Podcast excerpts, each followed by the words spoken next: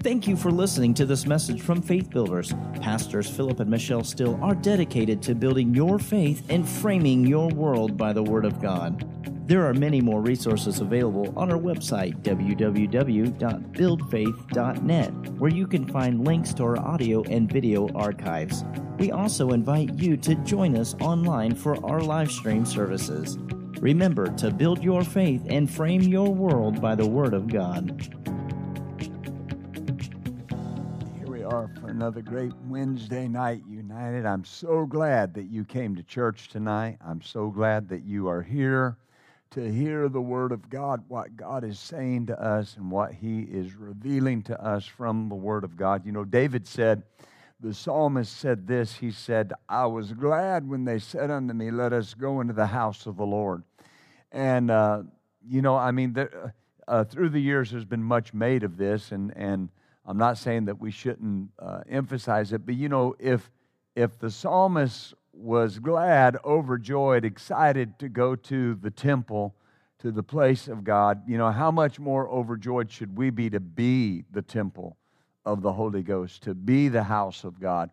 And uh, excitement for the word, excitement for church, excitement for uh, coming together to hear the word with other believers, that's something that you have to keep it stirred up. You have to keep it uh, relevant in your thinking because, uh, uh, you know, when you, when you go to church, the, the secular world in general has made uh, going to church kind of a uh, just a uh, an event, a meeting place. You know, just going to get together like you go anywhere else. But according to Scripture, it's where I'm fed, it's where I'm strengthened. It's where I am edified. It's where I'm built up. And, uh, you know, when you come to church and you make the effort to show up and you make the effort to be there and you make the effort to bring your supply, God will always respond accordingly. And uh, especially coming off the weekend that we're coming off of with uh, uh Annette being with us and and uh, some of the things that the Lord said, things that I'm sure you're still chewing on, I'm still chewing on, is that we got to understand that, that those are progressive moments. Those are moments of progression. They are uh, uh, moments of uh, moving forward. All right, they're dynamic moments to push us into something. And we have to be aware that, that we, we want to move because He said in the Word, that uh, he gave to us through her, he said, uh, Will you come with me and will you answer my call? And so we're answering the call and we're moving with him. Amen. Well, I want to uh, minister to you tonight on this subject, the head and his body. And I began this last Sunday morning uh, on the head and his body. I was studying one day, I was uh, meditating on Matthew 16. Uh, everyone knows my love affair with the local church. I love the local church. I think, I don't think, uh, the local church is the hope of the world. That's what the Lord said to me one time. And I was meditating on Matthew 16, and I kept coming across the very familiar verse that says, it says, uh, Upon this rock I'll build my church. We'll read it in a moment. And the gates of hell shall not prevail against the church. So let's look at it right there. Matthew 16, 16. Simon Peter answered and said, You are the Christ, the Son of the living God. And Jesus answered and said, Blessed are you, Simon Barjona, for flesh and blood hath not revealed it unto you, but my Father which is in heaven. And I say unto you that you are Peter, and upon this rock I will build my church, and the gates of hell will not prevail against it. So he says, On this declaration of who I am, the Christ, the Son of the living God, I will build my church, and the gates of hell will not prevail against it. I was meditating on that, and the Lord asked me, He said, Why will the gates of hell not prevail against the church? Now, obviously, there's any number of reasons that people could come up with. Um, you know, the, the, the, the church is ordained by God, the church is founded on the Word, all these different things. And I'm not saying that they would be wrong or incorrect, but uh, if, if you haven't watched or haven't heard last week's message, you would do yourself uh, a favor to go back and, and watch part one because we went into this in depth. I can't go as in depth in it tonight as we did Sunday morning. But he asked me, why will the gates of hell not prevail against the church? And so I looked at the word prevail, and it gives us some insight. It means to overpower or to be strong to another's detriment or to be strong against. So he tells us from this passage that the gates of hell, all right, Hades, death, the powers of hell will never overpower or be strong to the detriment of the church. Now, think about that for a moment. Now, contrast there what Jesus said with what you hear many say in the earth. And I'm not talking about sinners, I'm talking about believers. What a bad shape the church is in, how weak the church is, how lackadaisical, lukewarm, what a impotent, whatever you want to uh, use, phrase you want to use, you hear it said about the church. Yet Jesus said that the church would never, that it was not possible for the gates of hell to overpower or be strong to the detriment of the church. Right? They will never have the strength to deter the church, ever. And so then the question is why? Why is that? Well, Ephesians 1 is where we'll look. And we went in depth, this, this first part, we went in depth in it last Sunday. So uh, you would do yourself a favor to go listen to those uh, messages, that message. But Ephesians 1 21 and 22.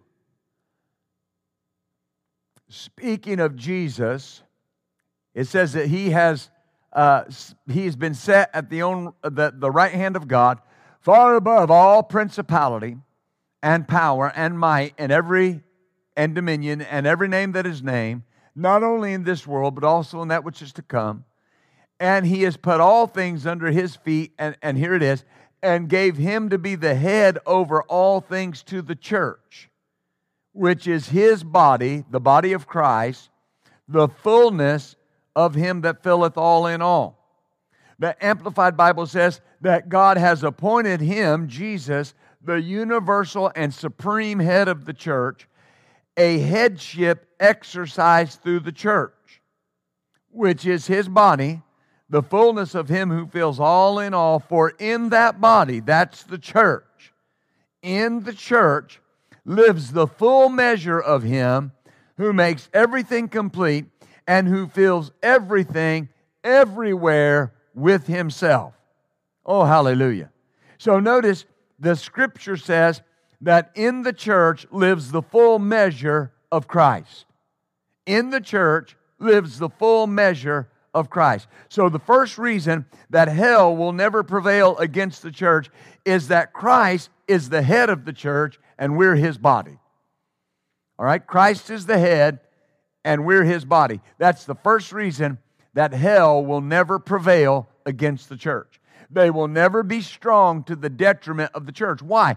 The devil was never strong to the detriment of Christ. And if he cannot be, if he could not be strong to the detriment of Christ, he cannot be strong to the detriment of the body of Christ. This is so important because somewhere people get this idea that the church is some disconnected entity from Jesus when the Bible says it is his body, and the Amplified Bible says the headship of Christ is exercised throughout the church. So Christ is the head of every area of the church, and the church is his body. And because the devil could not be strong to the detriment of Christ when he was on the earth, he cannot be strong to the detriment of the church while the church is on the earth. Because why? The fullness of Christ dwells in the church. The fullness of Christ dwells in the church. Hallelujah. the same power in the head is in the body. If, if the, the, the power that is in the head is the power that is in the body.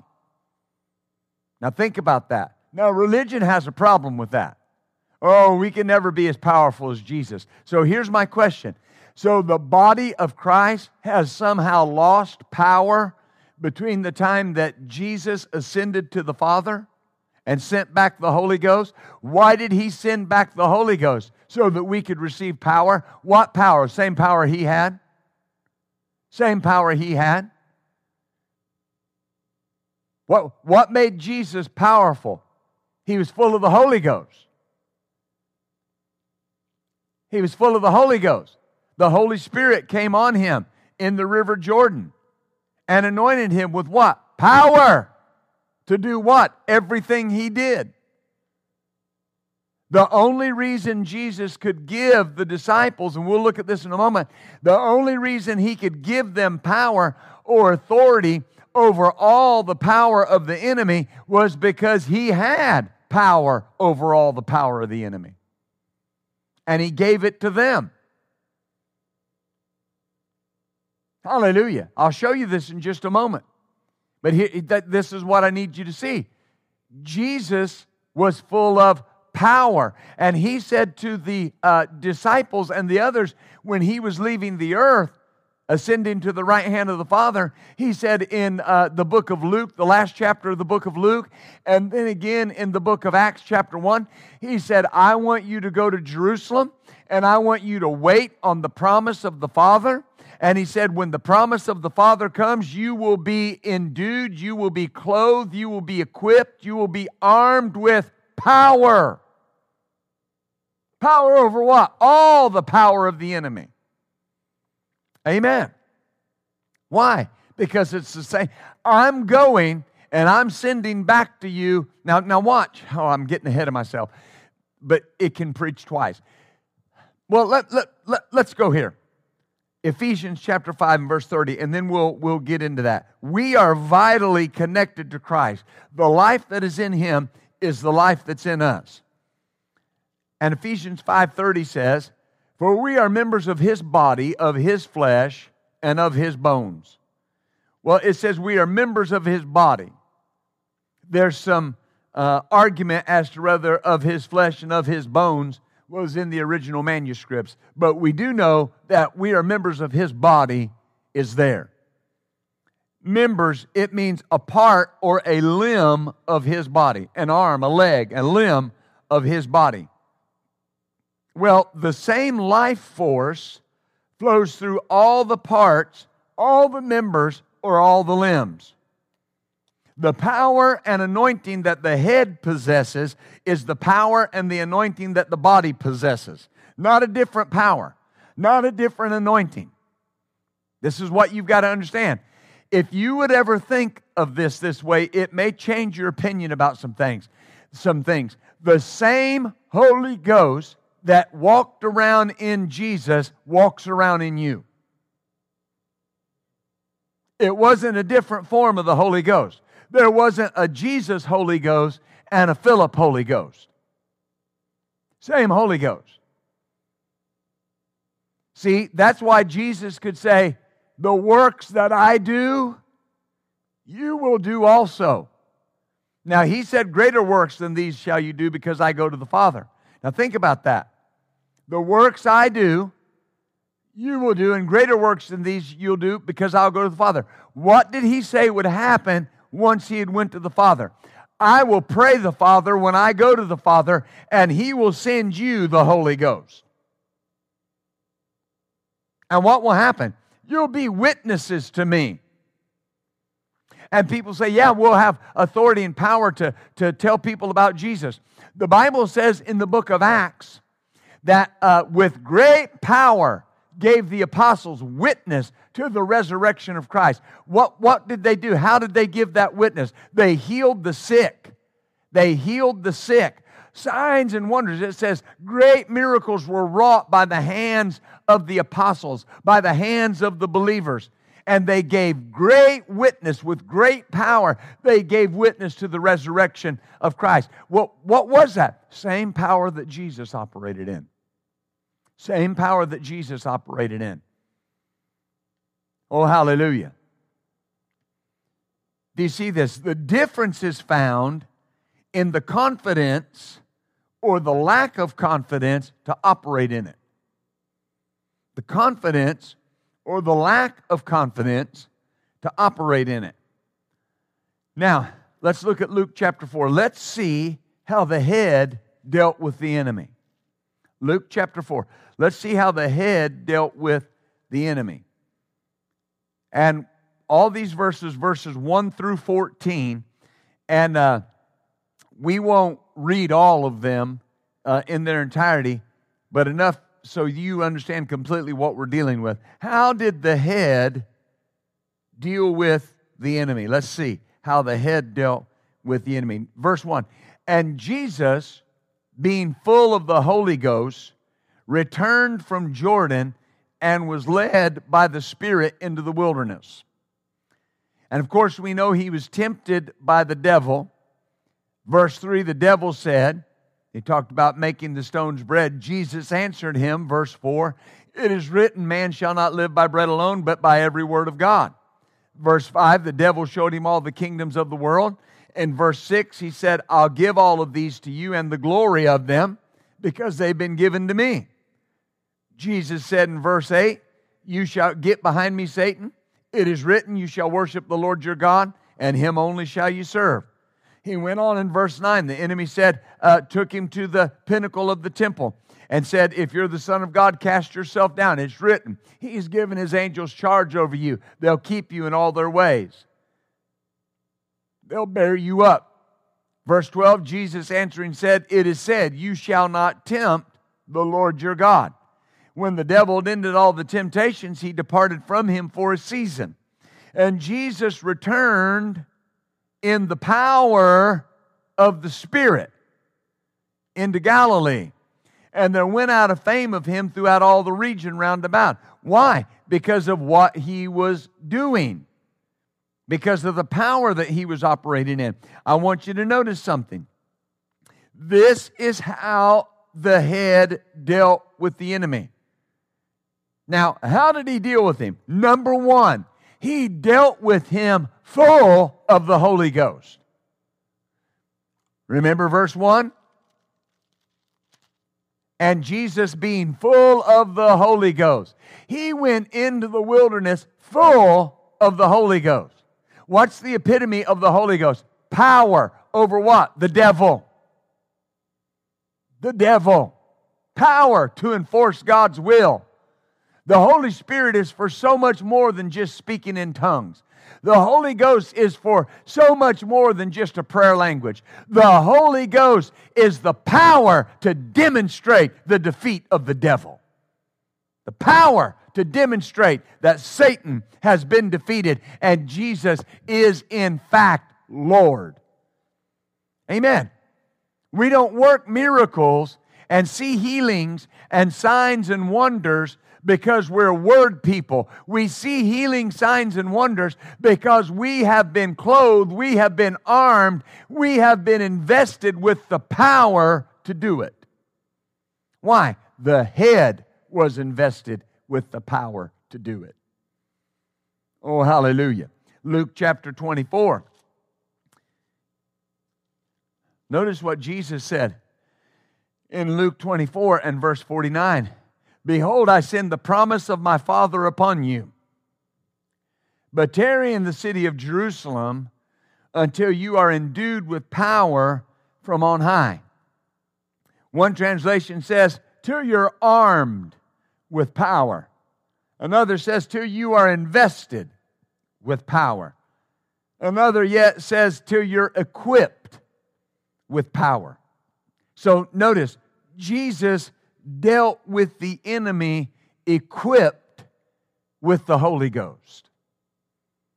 Hallelujah. Now, what I'm trying to explain to you is notice he's the head, we're the body. How did the head deal with the enemy? Number one, equipped with the Holy Ghost, full of the Holy Ghost. That's, listen, that's why you see people that don't believe in being full of the Holy Ghost. And what I mean by that is they don't believe in being filled with the Holy Ghost in the sense that the New Testament tells us to be filled with the Holy Spirit. And their denominations don't believe that. And there are the works of the devil, right? And an easy illustration is sickness and disease and poverty. Let's look at just those three things. And they, they tend to run roughshod over people that believe that way. Why?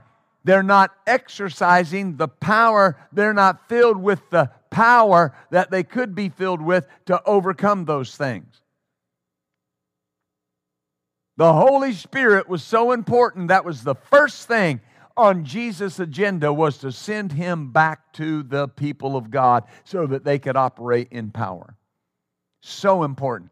That's the first thing he said he was going to do. When, when, when he produced and, and, and, and presented his blood on the heavenly mercy seat, the very next thing he did was, was ask the Father to send back the Holy Spirit so his people could operate in power and in authority. Hallelujah. So he dealt with the enemy equipped with the Holy Ghost. Now, there's a second way, a second thing that he did. He dealt with him through the Word, full of the Holy Ghost and the Word coming out of his mouth. The devil said three times, and Jesus answered with the Word three times. Hallelujah. He's full of the Holy Ghost, wielding the sword of the Spirit coming out of his mouth. In other words, he proved to us that the Word is the Spirit the Holy Ghost uses to defeat the devil. The, excuse me, the Word is the sword that the Spirit uses to overcome the devil. Coming out of my mouth. And, and very often, you, you, you, you see people kind of get out of balance with this. The, the word is obviously vital. But, but listen, the word is best used in an atmosphere full of the Holy Ghost. I got to stay full of the Holy Ghost so I can properly use the word. The body is equipped to deal with the enemy the same way the head did full of the Holy Ghost and with the word coming out of our mouth. That's why the devil can never prevail to the detriment of the church because he has no answer. Notice what had to happen in Luke chapter 4 when Jesus, full of the Holy Ghost, spoke the word and answered the devil with the word. Notice what had to happen. He had to leave.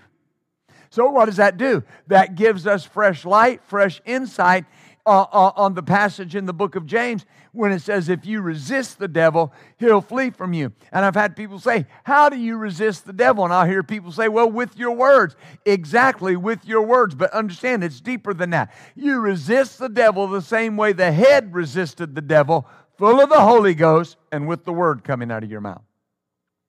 That's how you resist the devil. See, the body is equipped to deal with the devil the same way the head did. We're equipped to deal with him the same way that the head, Christ, did. Jesus never spent time talking about the power of the enemy. And, and you look through the four Gospels and you'll see I'm right.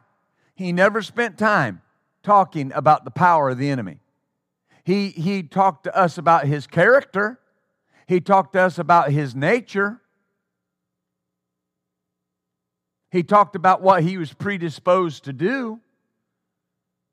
In John 10 10, he said that he comes to steal, to kill, and destroy.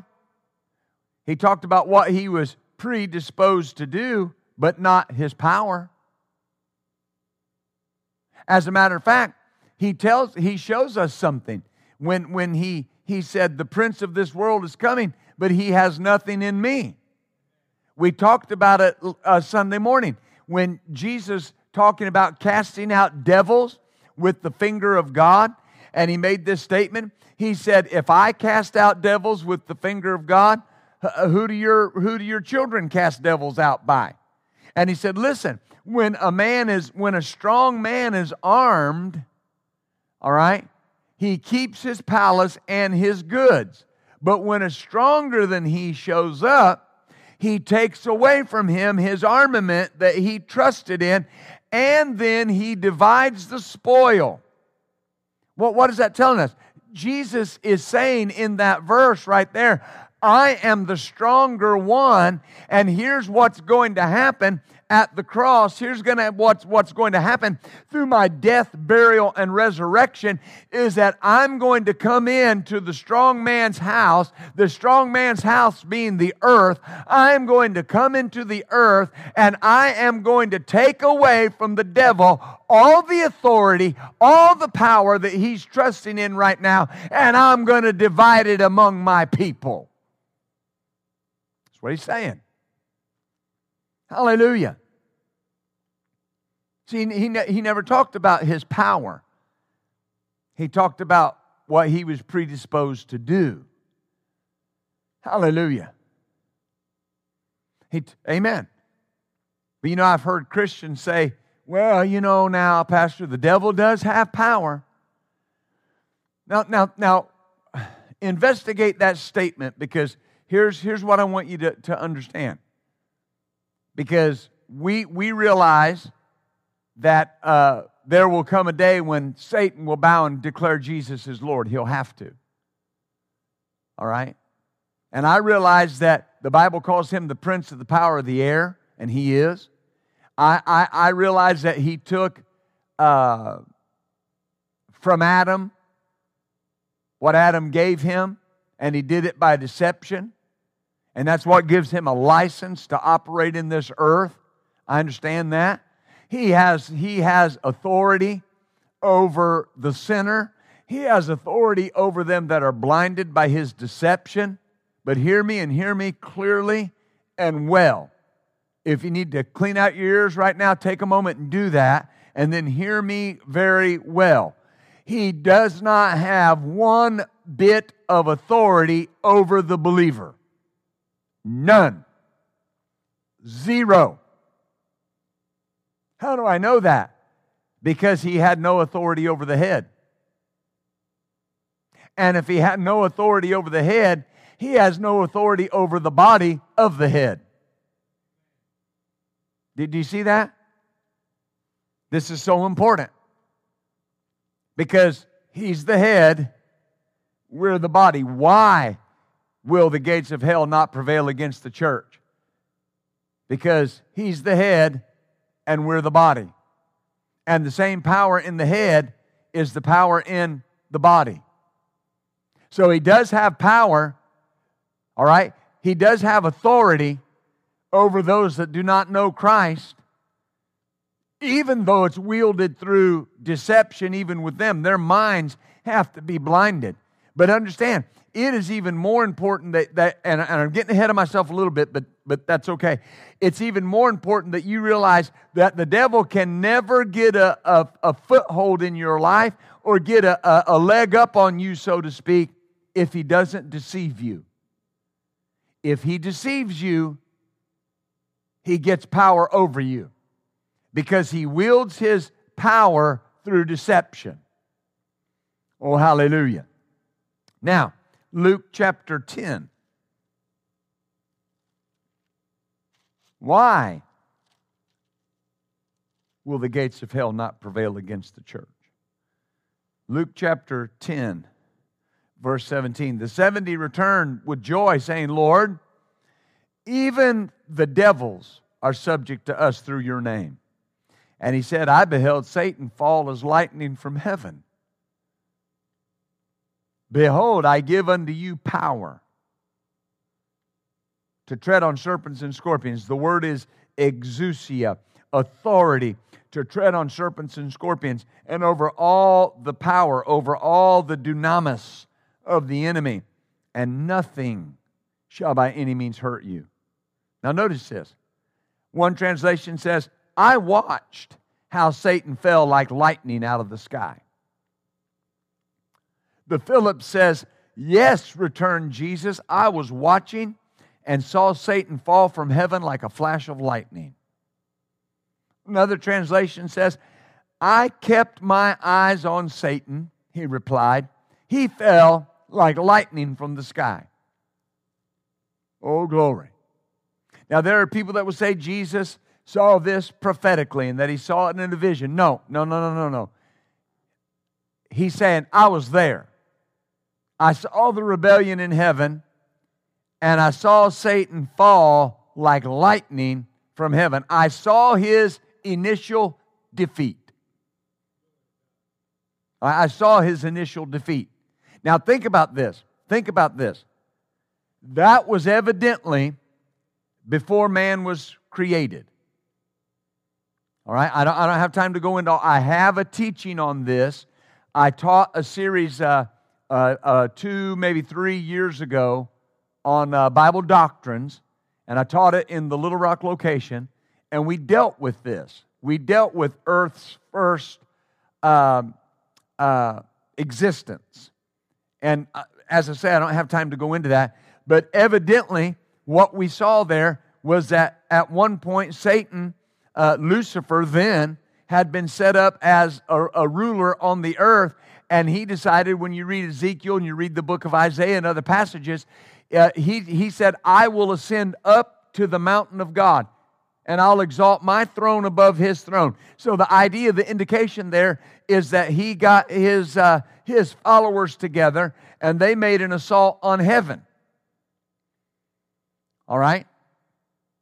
But the understanding there is that Michael and his angels fought and, and the, the, the context that you have there in the book of revelation that michael and his angels fought against the devil and his angels was that they were they were they were they were not reacting. They were making a move against the enemy. They were on the move. And the bible says they cast them out of heaven. That now here's what i'm saying. That was satan's initial defeat. All right? Now, here's the thing. So he was cast out of heaven. Jesus said, I saw it. I saw him fall from heaven like lightning. In other words, it was fast. Boom, he was gone. Now, here's the thing he was cast down to the earth. God renewed the earth, all right? We see the Genesis account. And he created man in his likeness and in his image. All right. And what did he give them? Authority and dominion. Right? And he placed them in the earth. Now, Satan is all Lucifer, Satan is already defeated. He's been cast out of heaven. God puts his man in the earth. To do what? Exercise dominion over it. To dress it, to keep it. This, is, this was God's plan. Amen. So think about this. Had Adam properly exercised his authority and his dominion and taught the succeeding generations how to do it, there is the, the very real possibility that we never have to deal with the enemy the way we have to deal with him today. Because why? He was already defeated. So think about this Adam gave his authority and dominion over to a defeated enemy. Hallelujah. Now think about this. When you were born again, you were born again with authority and power over the enemy. What kind of enemy? A defeated enemy. Why? On the cross, when he died, at, at his resurrection, after going to hell and defeating death, Jesus rose victoriously with the keys to death, hell, and the grave. Amen. Satan has been defeated, his authority has been taken from him. That's why he's got to operate through deception. He doesn't have any authority of his own anymore. Amen and we have been given all authority over all the power of the enemy. What's our job? Don't give up our authority to a defeated enemy. Don't do it. Don't let it happen. Hallelujah. So Jesus says, I saw Satan's defeat. I was there. Then he points them back to the source of their authority and ours, Him. I have given you this authority. Oh, hallelujah. He's saying, the same authority I have over Satan, I have given you. And, and think this, think about this. Satan will never regain his authority. Ever. He'll never regain it. He operates through deception. He's got to deceive the believer to overcome the believer. Now, that sounds like an elementary statement on the outside. But think about that. He's got to deceive the believer to operate in authority over the believer. Well, how, how does he deceive the believer? Well, a number of different ways, and we'll get into more of them in this series. But he's got to deceive the believer into, into uh, believing wrong doctrine. All right? To uh, uh, he's got to deceive the believer into thinking the word's their problem, that it doesn't work.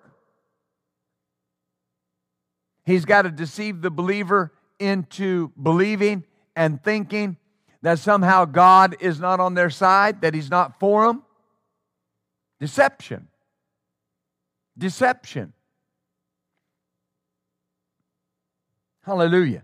The authority that the devil operates in is a stolen authority. Illegal authority. I- illegal in the sense of it, it was legal in the sense that Adam gave it away. It was illegal the way he went about it. Immoral at at, at least. The authority we operate in is a delegated authority, legal on every level. It was given to us legally by the one who won it in hand to hand combat in the belly of the earth. You understand? He listen, Jesus did not just and understand what I mean by this. He didn't just walk up to a table in hell and there were the keys, and he just picked them up and walked out. He had to take them. He had to take them. He had to defeat death. That, that's why it's so important that you understand that word in Matthew 16 the gates of hell, the gates of Hades, the gates of death will not prevail against the church. Why? He defeated death, he defeated hell. Think about that for a moment. Christ, the Son, the, the sinless Son of God, who had never sinned, who had never failed God, purposely, on purpose, of his own volition, went into the belly of the earth, went into the place of the dead. Glory to God. And, and ever how you want to describe it, death grabbed a hold of him. Hell grabbed a hold of him. Man, this was their crowning achievement, their crowning moment. Glory to God.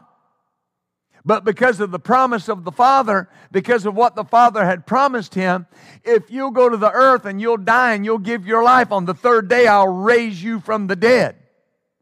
And, and think about this. This harkens back to our, one of our first points. And who did the Father send to raise Jesus from the dead? The Holy Ghost. Why? He's the power arm of the Godhead. The Bible says that it was the Holy Ghost that raised Jesus from the dead. If the same Spirit that raised Christ from the dead dwell in you, that same Spirit will quicken your mortal body. Hallelujah. Amen. And when he when he raised him from the dead, he was raised with all authority, all power, all might, and all dominion. And the scripture we read in Ephesians says that he was seated at the right hand of the Father, far above all principality and power and might and dominion and every name that is named, not only in this world, but in the world that is to come. And then Ephesians 2 and 6 says we are seated together with him. Glory to God. Amen. Now, I've got just two more verses. John chapter 8 and verse 44. I want to reiterate something to you and give you another reason the gates of hell will never prevail against the church. John 8 44. You are of your father the devil, the lust of your father you will do. He was a murderer from the beginning and abode not in the truth, because there is no truth in him. Now, I, I, I want to say something. I'm going to read the rest of this verse, but I want to say something. How often do you hear people talk about what the devil is saying? And my thought process about that is this why would you listen? There's no truth in him. Now, think about this lies only have power if you believe them. But right on the other hand, truth only has power if you believe it. Well, the Bible says we're of the truth. It says here that he is a liar and there's no truth in him. When he speaks a lie, speaks of his own, for he is a liar and the father of it. The 26th translation says, when he says what is false, he does what is natural to him. So think about this deception is natural to the devil. Now, you, you measure what Jesus said the gates of hell will not prevail against the church, against what a lot of people are saying about the church and what a lot of people say about the church, and then decide from the statement of Jesus who those other people are talking like the devil. That's deception. It's deception to think the church can be overcome by the enemy. It's deception. And see, then the enemy gets people in the church talking that way and gets churches talking that way, and then he exercises authority over them, not because he has it, but because he's deceived them into using their authority to help him. No, sir.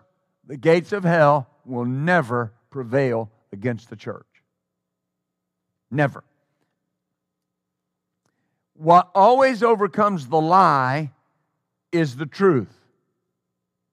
If you won't buy the lie, you cannot be deceived. If you cannot be deceived, you can't be defeated by the devil. Because that's how he operates. That's how he exercises his authority. In 1 Timothy 3, 1 Timothy chapter 3, this will be our last verse.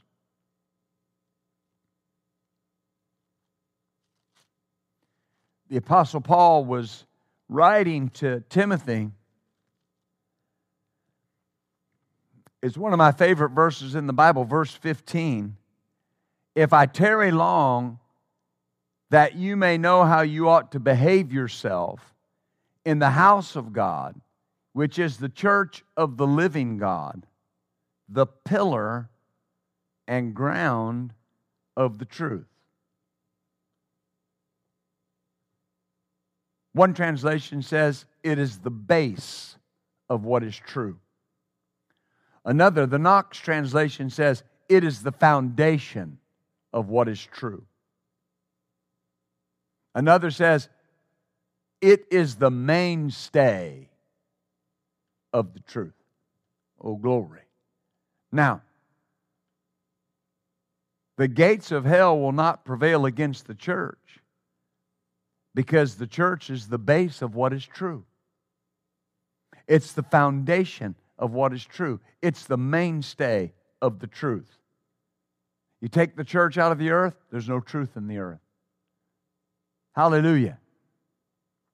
The church, which is the base, the mainstay, the foundation of truth, cannot be overcome by the lie. Cannot be and will not be. Hallelujah. That's why the gates of hell will never prevail against the church. Ever. They will never prevail against the church. And, and you got to grab a hold of that because everything that you may see going on in the world, everything that uh, people may be talking about, keep your focus on who the church is, what the church is, what the scripture says about the church, and act accordingly. Amen. Hallelujah.